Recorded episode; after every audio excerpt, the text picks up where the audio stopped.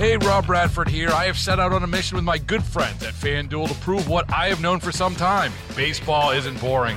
Now I have a daily podcast to prove it, with some of the most notable people in the baseball world screaming baseball isn't boring from the mountaintops, or at least agreeing to come on our show. Players, managers, GMs, and yes, even the commissioner of baseball, Rob Manfred. It has been a constant wave of baseball's most powerful voices. So join the revolution. Subscribe and soak in baseball isn't boring. Listen on your Odyssey app or wherever you get your podcast. You'll be glad you did. We're going to take some calls here. 97.1 FM Talk.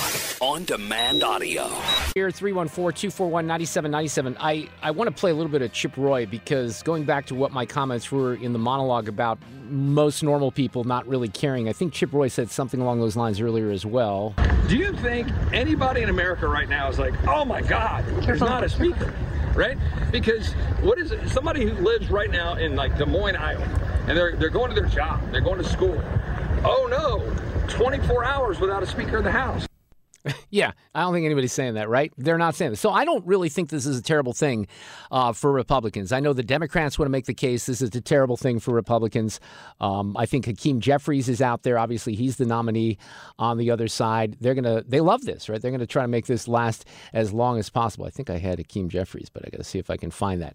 So this is the way it is, and they're going to fight it out. I do think that maybe they should take a step back, go behind closed doors, and see what happened. I don't see a path for McCarthy at this point, because why would the 20 who are holding out flip right now and switch gears?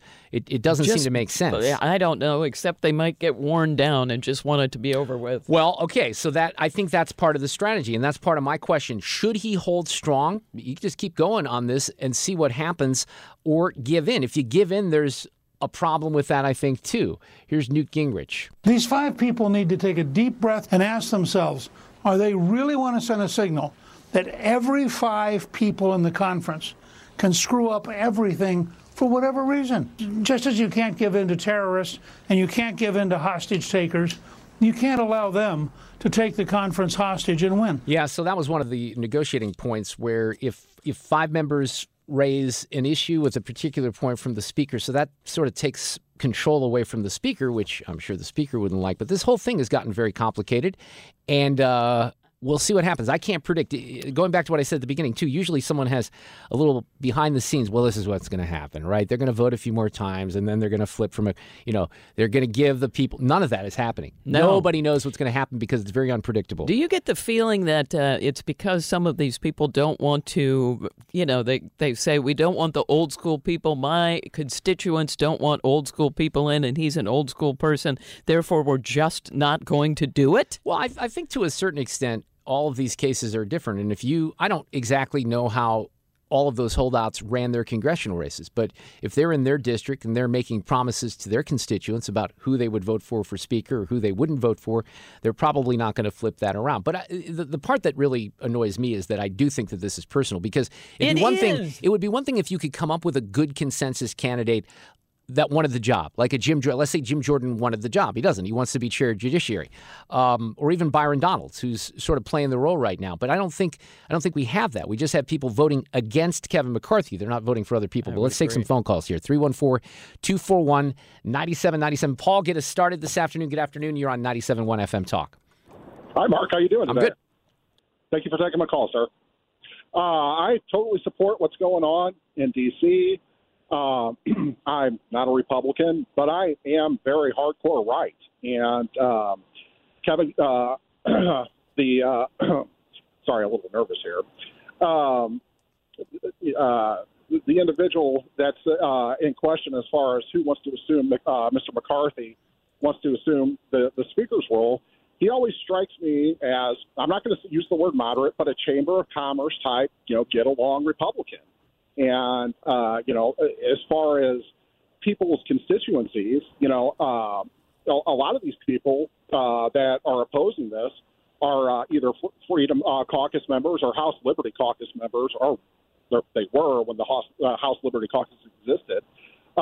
In my opinion, they're just carrying out the wishes of the people that Well, yeah, to a certain extent. Yeah, to a certain extent, I think they might be. But again, the difficulty with that is you don't have them positioning this as saying, here is our alternative candidate who's more of a bulldog and not as wishy-washy and is not going to, be that wishy-washy conservative that Kevin McCarthy is. That's Jim Jordan. Well, Jim Jordan doesn't want the job, so he's not really campaigning for it. So it's not like you have someone they can point to where other members can say, that's our speaker.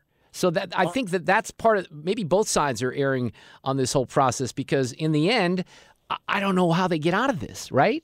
But aren't we in the midst of that process as far as trying to establish someone else that could take the reins and get a consensus from the majority of people? I'm not convinced that we are. I understand your point, and I would think in theory we are, but because of the fact that the nominees they're putting up there are just people that are names and not necessarily serious candidates, I question that.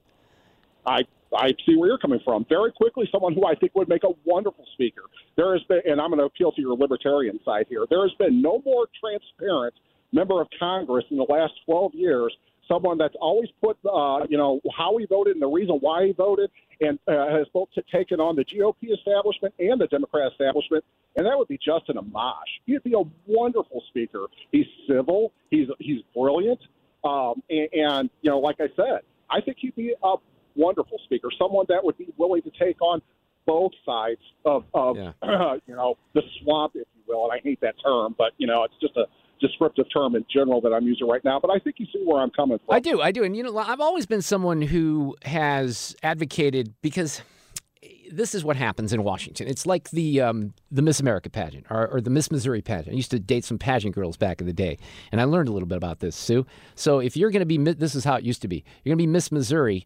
You're not going to be Miss Missouri because you're the best candidate, right? You're going to be Miss Missouri because you paid these dues, and then you paid these dues. Oh, is that right? Oh, I have zero idea how that works. It's completely political. Okay. It's not like someone could jump out of the pack and say, hey, look at her from, that doesn't happen. From Boonville. No, it doesn't. It's never happened. It's a process, right? Same thing with this. You got a guy that has, to a certain extent, this is how the world works. You get experience.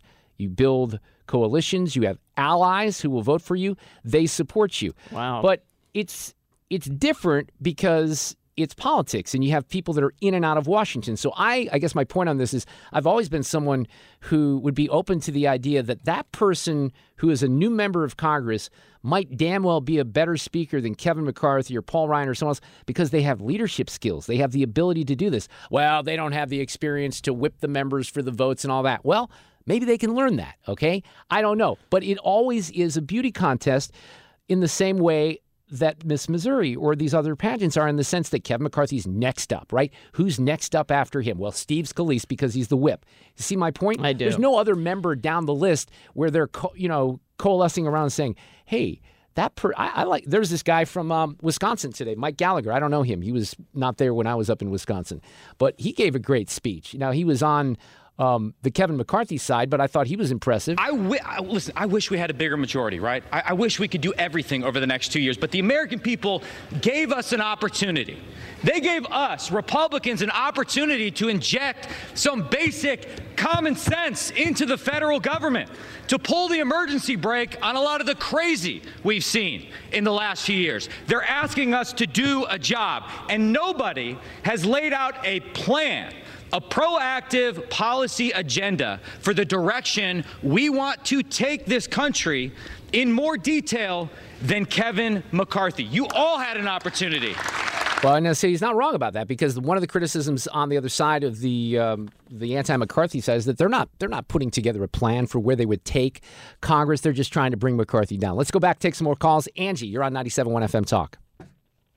Yes, hi.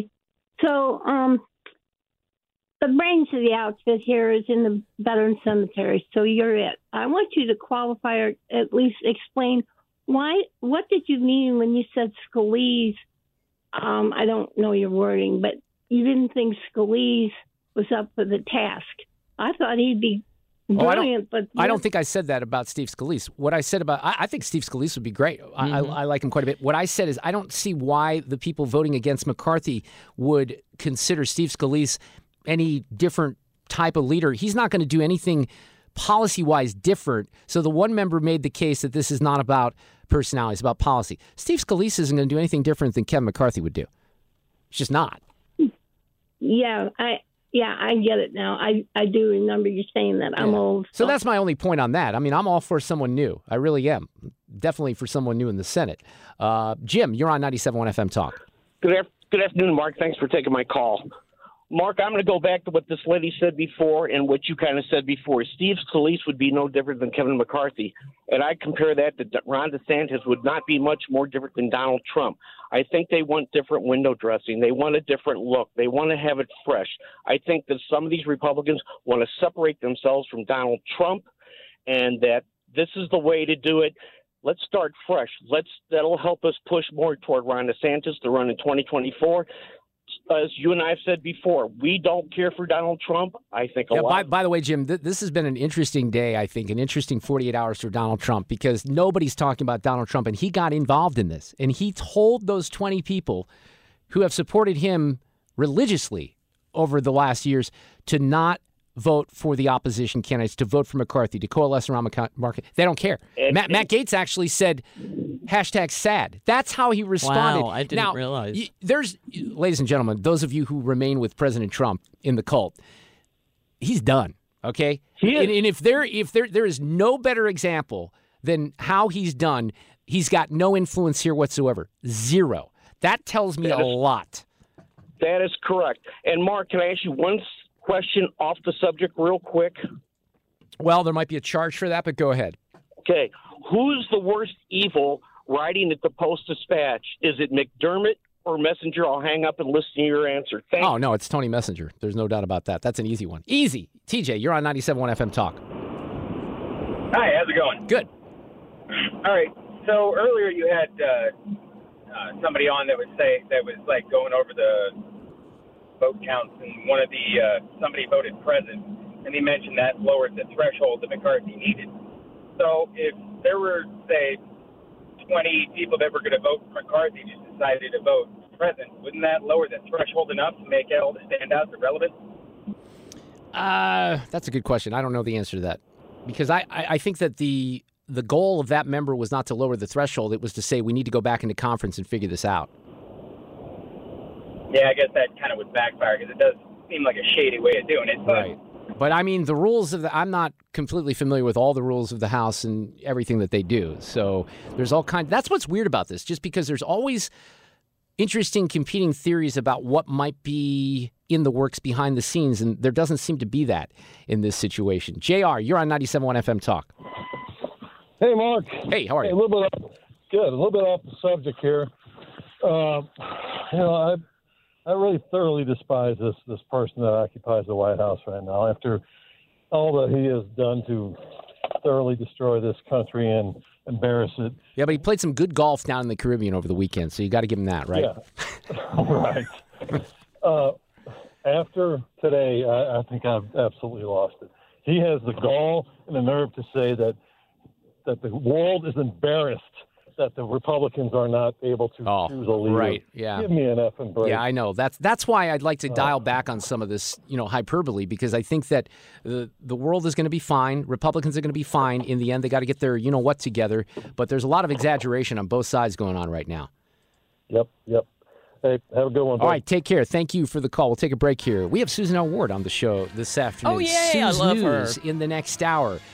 New State Senator Mary Elizabeth Coleman, Scott Jennings, an audio cut of the day, and Dave Murray talking about the bomb cyclone in California. That and a whole lot more this afternoon on St. Louis's home for Conservative Talk, 97.1 FM Talk. Get more at 97.1talk.com. Baseball is in full swing. NBA playoffs are heating up, and your NFL team is gearing up for training camp. Listen to the latest on the teams you love here on the Odyssey app. The biggest sports radio stations in the country, providing unrivaled local coverage of their teams, all in one place. Exclusive interviews with players, coaches, and team executives, streaming live and always available on demand. Stay in the know with your favorite teams right here on the Odyssey app.